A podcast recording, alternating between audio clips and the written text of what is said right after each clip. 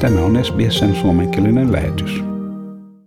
Joo, juuri ennen maaliskuun puoliväliä niin soitettiin meidän viimeinen live-konsertti Hobartissa. Nyt tällä viikolla innolla odotetaan sitä, että päästään taas uudestaan soittamaan lavalle. Sitä on varmaan odotettu kuin auringon nousua. Ei me tässä niin kuin toimettomina oikeastaan olla oltu. Että ollaan yritetty olla aika aktiivisia ja kehitellä uusia projekteja ja sitten olla just digitaalisesti aktiivisia. Tehdään enemmän noin tämmöisiä videoita ja nauhoituksia. Kyllä mä luulen, että orkesterin jokainen jäsen niin odottaa sitä hetkeä, kun kuuta nousevaa, että pääsee soittamaan ihan oikealle elävälle yleisölle konserttisalissa. Tuon ammatin erikoispiirre on juuri se elävä yleisö.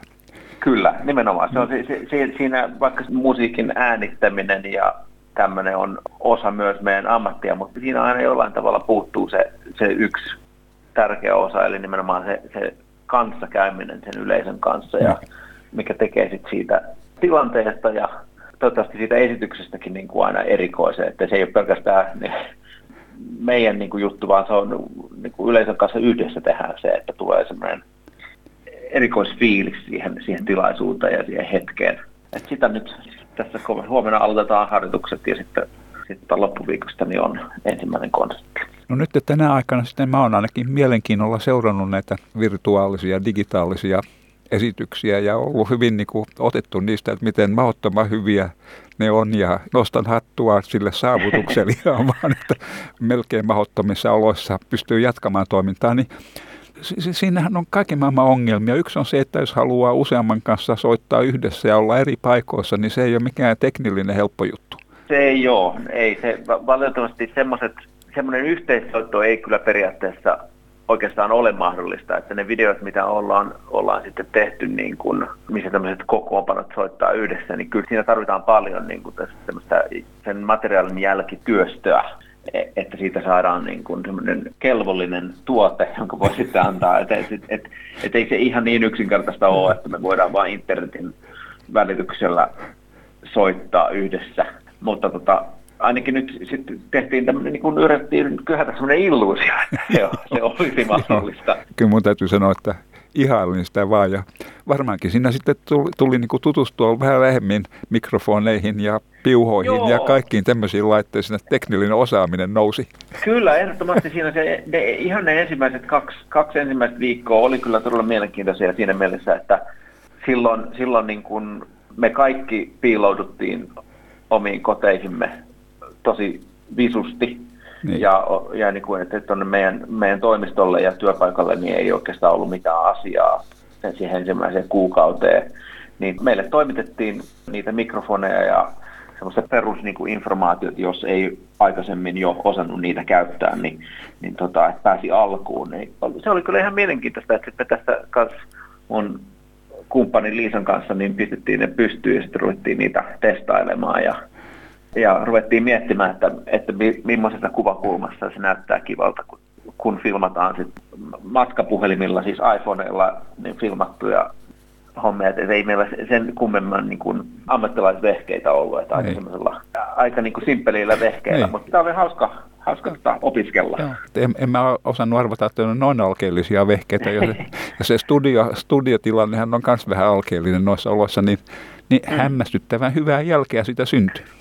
Joo, kyllä siitä sitten lähinnä siinä niin se iso asia, mikä opetella oli sitten just tämä jälkityöskentely, eli esimerkiksi videoeditointiohjelma ja tämmöistä näin, mitä niin kuin välillä ihan itse tehtiin, että mäkin joitakin niitä videoita ihan itse editoin videot ja pistin kasaan. Sitten toki joidenkin niiden meidän videoiden kohdalla niin ollaan turvauduttu ammattilaisten apuun. Eli ollaan kuvattu ja äänitetty ne materiaalit täällä meidän kotioloissa ja sitten annettu ne vähän osaavimpien ihmisten käsiin, jotka sitten on tehnyt niin siitä lopputuloksesta niin vähän paremman näköistä. Kun ACO joutuu menemään tauolle, niin siitähän syntyy varmaan aikamoinen taloudellinen pulma kanssa. Joo, ehdottomasti ei se voi olla kieltäminen, että meille konserttilippujen myyminen on iso osa meidän budjettia, niin heti siinä tilanteessa, kun konserttilippuja ei enää myydä, niin kyllä se vaikuttaa aika lailla tämmöisen firman toimintaa. Siinä sen tauon alkuvaiheessa varmasti oli juuri se huoli, että miten sitä toimintaa jatketaan. Joo, ja me ollaan oltu sitten kyllä tosi onnekkaita, että meidän kausikorttilaiset ja muutkin sponsorit on ollut tässä tilanteessa myös erittäin avokätisiä. Ja mä en nyt ihan niitä numeroita tarkkaan muista, mutta lähestulkoon 50% niistä kausilipun ostaneista niin on lahjoittanut ne lippuvarat meille takaisin, vaikka konsertteja ja sitten sen vuoden ensimmäisen kansallisen kiertojen jälkeen niin ei ole ollut yhtäkään konsertteja, niin silti niitä rahoja ei ole pyritty takaisin. Et siinä mielessä ollaan oltu onnekkaita. No se on todella hieno ele. Ja siitä me ollaan erittäin kiitollisia ja se on ehkä ollut yksi niitä tärkeimpiä sitten mikä on mahdollistanut sen, että ollaan pystytty jatkamaan tätä toimintaa näin internetin välityksellä ja nyt sitten toivottavasti pikkuhiljaa takaisin sinne konserttisaliin. Niin, no siinä varmaan konserttisalissa on myös sitten aika paljon tämmöisiä turvallisuusjärjestelyjä, joita ei ole sovellettu ennen, niin kuin vähemmän yleisöä ja kaikki tämmöistä. Joo, totta kai otettu huomioon kaikki turvallisuusaspekti tässä näissä kokoontumisissa. Ja ainakin nyt aluksi vaikuttaa siltä, että konsertit on ilman väliaikaa ja pienemmälle yleisölle kerralla. Tällaisella sapluunalla mennään nyt ja katsotaan, miten se sitten muuttaako se meidän toimintaa tulevaisuudessa pysyvämminkin, että tuleeko siitä, ehkä tästä tulee pysyvämpikin ratkaisu, että konsertit on ikään kuin vähän lyhyempiä ja soitetaan pienemmälle yleisölle kerralla, mutta sitten ehkä soitetaan useamman kerran. No sitähän tulee sitten vielä enemmän niin kuin todellista kamarimusiikkia. Joo, kyllä se saattaa sitten tulla kaikennäköisiä pieniä positiivisiakin niin kuin sivuvaikutuksia näillä uusilla säännöillä. Niin toivotaan, että kaikki menee nyt hyvin ja pystytään jatkamaan niitä konsertteja. Tämähän on vaan niin kuin yhden viikon konserttisarja, mikä on tulossa, mutta siinä on siis ajatuksena, että siinä muodossa ehkä voidaan jatkaa sitten. Me tietenkin edelleen jatketaan sitä digitaalista puolta. Me ollaan huomattu, että se on jollain tavalla ehkä myös tulevaisuutta ja me pystytään sillä tavalla tavoittamaan uutta yleisöä, joka ei välttämättä pysty tulemaan siihen fyysiseen konserttisaliin, missä juuri me satumme soittamaan. Tietenkin tämmöinen digitaalinen tuote, niin se on rajoja ylittävää siinä mielessä, että se ei ole sillä tavalla diskriminoivaa, niin se on todettu erittäin positiiviseksi uudeksi niin kuin aluevaltaukseksi. Sitä ehdottomasti jatketaan, mutta loppuvuoden niin kuin aikataulu meillä alun perin näytti siltä, että tuossa lokakuussa oli tarkoitus mennä Eurooppaan, mutta sinne syystä ei valitettavasti voida mennä. Mutta että sitten marraskuussa olisi vielä meidän kauden viimeinen kausikorttikiertue. Luultavasti se nyt yritetään sitten kuitenkin pitää, mutta vaan täällä New South Walesin osavaltiossa. Ja miten se on näiden digitaalisten esitysten kanssa? Minkälainen se yleisön palaute on ollut siitä? Onko sitä paljon tietoa? On ollut erittäin positiivista ja orkesterin digitaalinen olemassaolo niin on tavoittanut hirveän monta ihmistä ja paljon uusia ihmisiä, jotka ei aikaisemmin välttämättä tiennyt ACOsta niin paljon. Niin se on ollut meille erittäin positiivinen ja se on varsinkin tavoittanut ehkä vähän nuorempaa yleisöä kuin mitkä sitten sattuu sinne konserttisaliin tulemaan. Niin se on todettu se kyllä erittäin toimivaksi systeemiksi ja saattaa olla, että se jatkuu monessa muodossa ensi vuoden puolellekin mennessä, niin varmasti tämä pandemia ei ole menossa pois kokonaisuudessaan vielä pitkään aikaan, niin jollain tavalla se varmasti pysyy meidän toimintamuodossa ja siinä mitä me yleisölle tarjotaan. Että ensi vuoden puolella varmasti niitä digitaalisia konsertteja ja tämmöisiä niin tulee olemaan tarjolla aika paljon.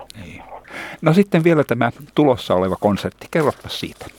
Siihen on valittu 2 teosta, jotka on viime vuosien aikana ollut todella lähellä orkesterin sydäntä ja on ollut ei voi sanoa liikaa meidän nuottitelineellä, mutta että ollaan molempia teoksia esitetty.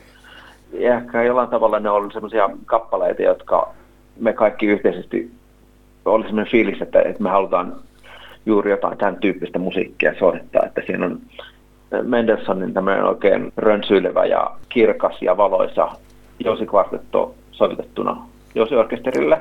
Ja sitten ehkä tämmöinen ikuisuussuosikki, eli Schoenbergin Kirkastunut yö. Ja nämä on molemmat aika vahvoja teoksia ja haluttiin aloittaa nyt tämmöisellä aika jykevällä paketilla, niin, sanotaanko näin. Niin, no tämä ensimmäinen konsertti pitkän tauon jälkeen, niin sehän on tavallaan juhlaesitys. Siihen, jos siihen olisi valittu semmoinen vähän liian hento-ohjelma, niin mä luulen, että jokainen soittaja olisi niin kuin, siellä olisi mennyt vähän niin kuin, se olisi mennyt överiksi, koska kaikilla on varmasti niin paljon annettavaa siinä tilanteessa, että se oli pakko valita semmoinen ohjelma, jossa on sitten oikein kunnolla panosta, niin sitten saadaanpa ainakin sitten soittaa sydämemme kyllyydestä. Mä toivotan orkesterille ja sulle ja kaikille, jotka olet tuossa hommassa mukana, niin että tästä tulee aivan loistava konsertti ja että se on suuri, suuri menestys. Kiitoksia paljon. Tykkää, jaa ja ota kantaa. Seuraa SBS:n suomenkielistä ohjelmaa Facebookissa.